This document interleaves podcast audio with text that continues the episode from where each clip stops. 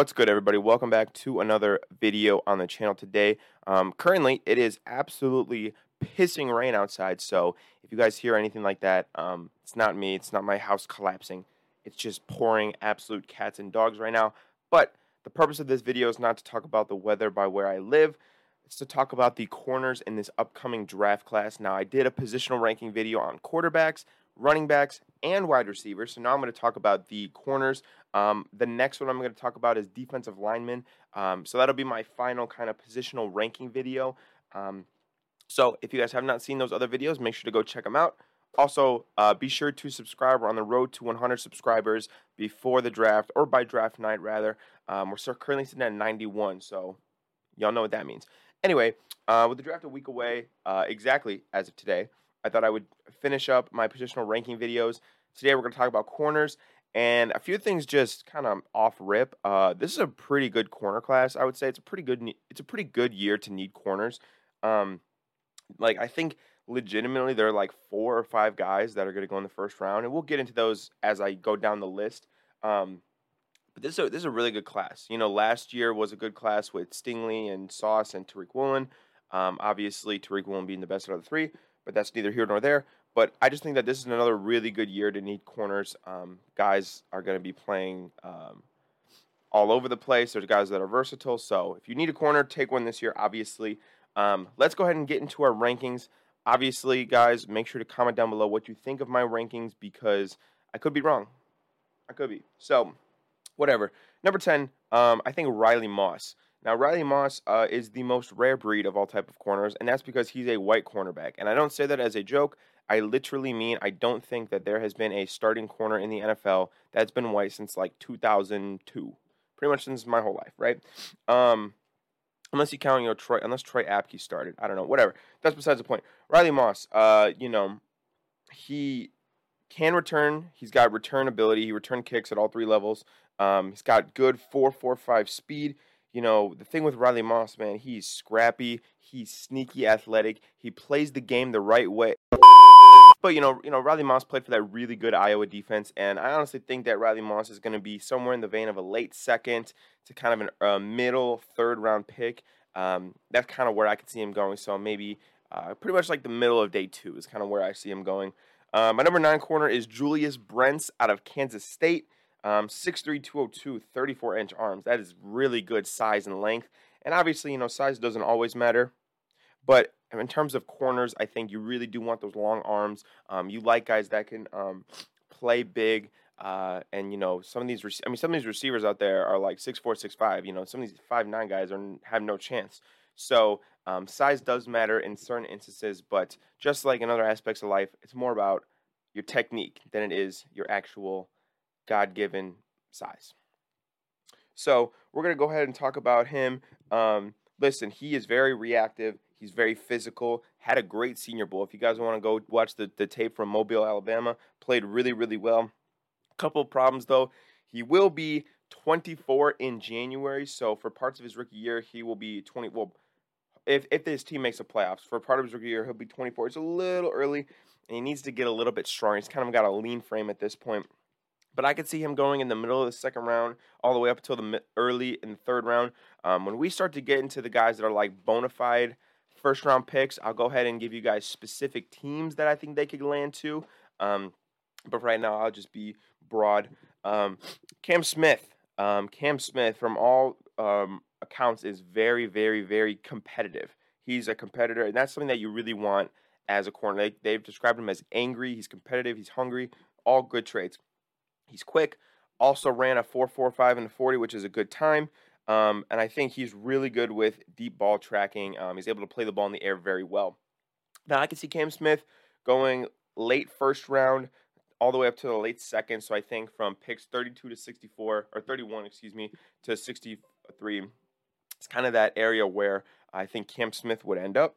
Um, number seven, I have a guy who people have a lot of mixed opinions about, and I think I like him a little bit more than some people, but I understand their pause on him. Um, Kelee Ringo, the corner out of Georgia, um, he's got a really good blend of size and speed. I mean, he ran track in high school. The guy's legit. I think he's like six foot two. Um, he's legit, good length, good height, good speed. That's a good combo at corner. Um, you know, he also played in the SEC, so he was playing against really good competition. He's playing against Alabama every year. He's playing against, um, you know, LSU. He's playing against all these guys. And obviously, being that he was on Georgia, they won two back-to-back national championships. So by definition, they did play the best teams um, in the nation in successive years, right? Um, and also that he did not, well, the Georgia defense in general, but him specifically because he's a corner, did not let Quentin Johnston um, kill him in the national championship. Quentin Johnston is projected to be a first round pick, so that's very good. Um, I can see uh, some pause on him. Some people say they don't like his hip mobility. Um, they think that he doesn't have, you know, um, good enough, you know, ball tracking abilities. And I can I can understand those points. I more agree with the hip point, but I still think that he's a good corner. he's definitely a good outside corner. Probably cannot going to play him in the slot. Um, but he's a good outside corner, and I think some team will definitely take a hit on him late first to the mid second is probably where I could see him going in the 40s, you know, like right around there. Um, number six, a guy who I think has really been shot up the draft boards in the last couple of weeks, Emmanuel Forbes. Um, his stats are crazy. I mean, his stats go his stats go burr, you know, if you know what I mean. Um, he's got really good arm length, and again, that's a good point that we're going to talk about with a lot of these corners. You want guys with long arms so they can get the ball in the air, they can break up those in breaking routes, um, you know, everything like that. Because so if they get beat by a half a step, their arm length can overcompensate for their lack of coverage on that rep. You know what I mean? Um, Manuel Forbes also has really good ball skills. It's kind of evident by his stats. Um, go look up his stats. His stats are fucking crazy. He set a bunch of records um, from where he was at. He set a bunch of records. I think even as a freshman, I think he set records from what I was seeing. Um, so I can see Emmanuel Forbes going again, kind of like Kelee Ringo, anywhere in the late first round to the mid second round. Um, I see him more in like the 30s than I do with Kelee Ringo in the 40s, um, but I wouldn't be surprised if you know it's kind of either way.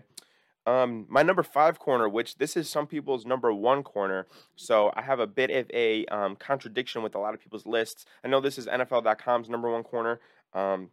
My number five corner is Christian Gonzalez. Uh, Christian Gonzalez is a very gifted athlete. You know, his dad played professional basketball. Both of his sisters, I think, are track athletes. He's obviously very athletic himself. Came from Colorado, went to Oregon um, because of Dan Lanning, the former Georgia defensive coordinator, taking the head coaching job at uh, Oregon. Um, recruited Gonzalez there. Gonzalez went there and was the cornerback one this year. And Dan Lanning had a lot of nice things to say about Christian Gonzalez. And the reason that I I think that that's valid. Obviously, he's a coach, but some coaches just try to prop up their players for no reason. But Dan Lanning has seen legit, legit NFL talent at time at his time at Georgia. Right, he knows what championship caliber um, players look like because he had one, the first one with Georgia before he left for Oregon this year, and he was just raving about Christian Gonzalez, calling him, um, you know, hardworking, competitive, does the right thing, doesn't say a lot does his job, uh, everything like that, everything you want to hear. So um, I think he could get a little bit better with his ball uh, ball skills, but other than that, I think Christian Gonzalez is, you know, again, he's the highest rated corner on a lot of people's boards for a reason. This guy's very athletic, very gifted. Um, he is, in my opinion, going to go to in the uh, early to mid first round. I can see him going specifically at pick 6 to 26 being Detroit and 20 being Seattle. If he's there at 20, Seattle's probably not going to pass up on him. They'll take him. And then if Detroit likes him more than they like Witherspoon, I could see him going as early as 6. But I could see him probably going somewhere in that. I, I could see him going 8 to Atlanta if we're being completely honest. They'd need a corner. Um, I think Witherspoon's likely to go to Detroit at six. So I can see him going as early to Atlanta, realistically speaking. But again, if, if he's there with you know Pittsburgh at 17, Washington at 16, uh, fuck, even New England at 14 could probably take him there. Um, that's probably where he can go. So he's got a little bit of discrepancy about where I see him versus where I think he goes, but I still think that he's drafted very, very highly. DJ Turner, corner from Michigan, who is ironically enough the second best corner from Michigan, Will Johnson, who is the current corner, is not going to be draft eligible for another couple years. We'll be talking about him. So bookmark this video. In a couple of years, Will Johnson is going to be a fucking freak. Um, DJ Turner, man, that guy is fast.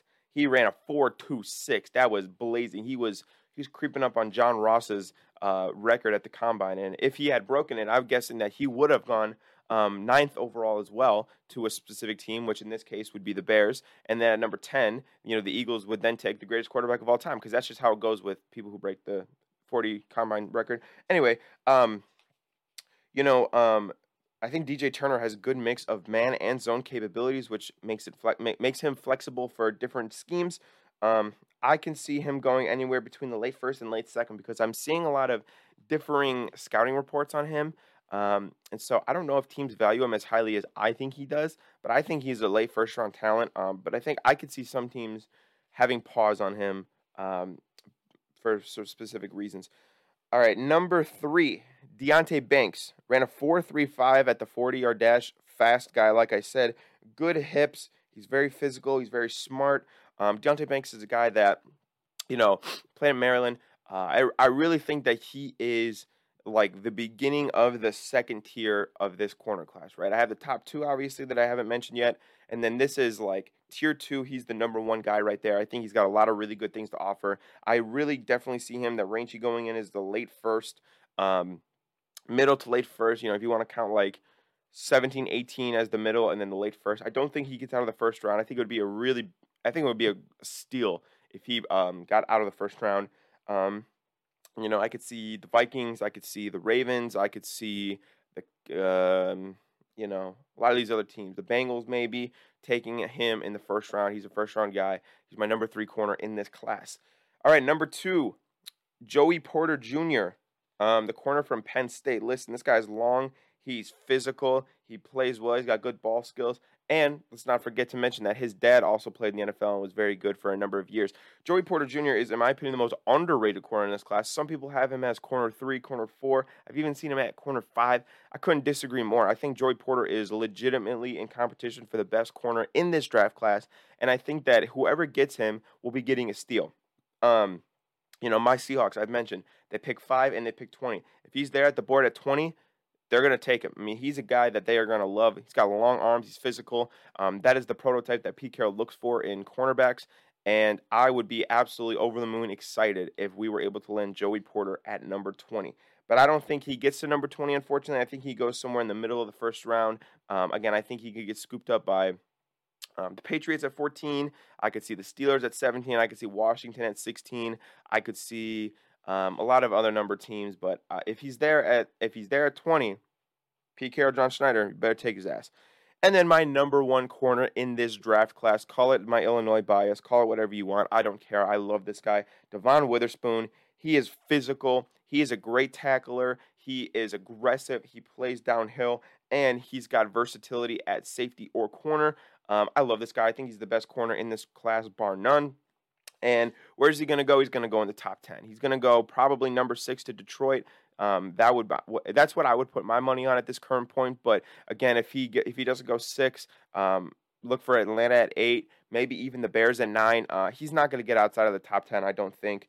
Um, and whoever gets him is going to get the best corner in this draft class. So that's my cornerback rankings for this upcoming 2023 NFL draft. Let me know what you guys think down below. I'm interested to hear what your rankings are for these corners. As always, make sure to subscribe. We're on the road to 100, hoping to hit that by the draft. We have seven days. Let's go, guys. I'm going to be um, making a lot of content on the draft day, so make sure to stay tuned. Love you guys. Peace.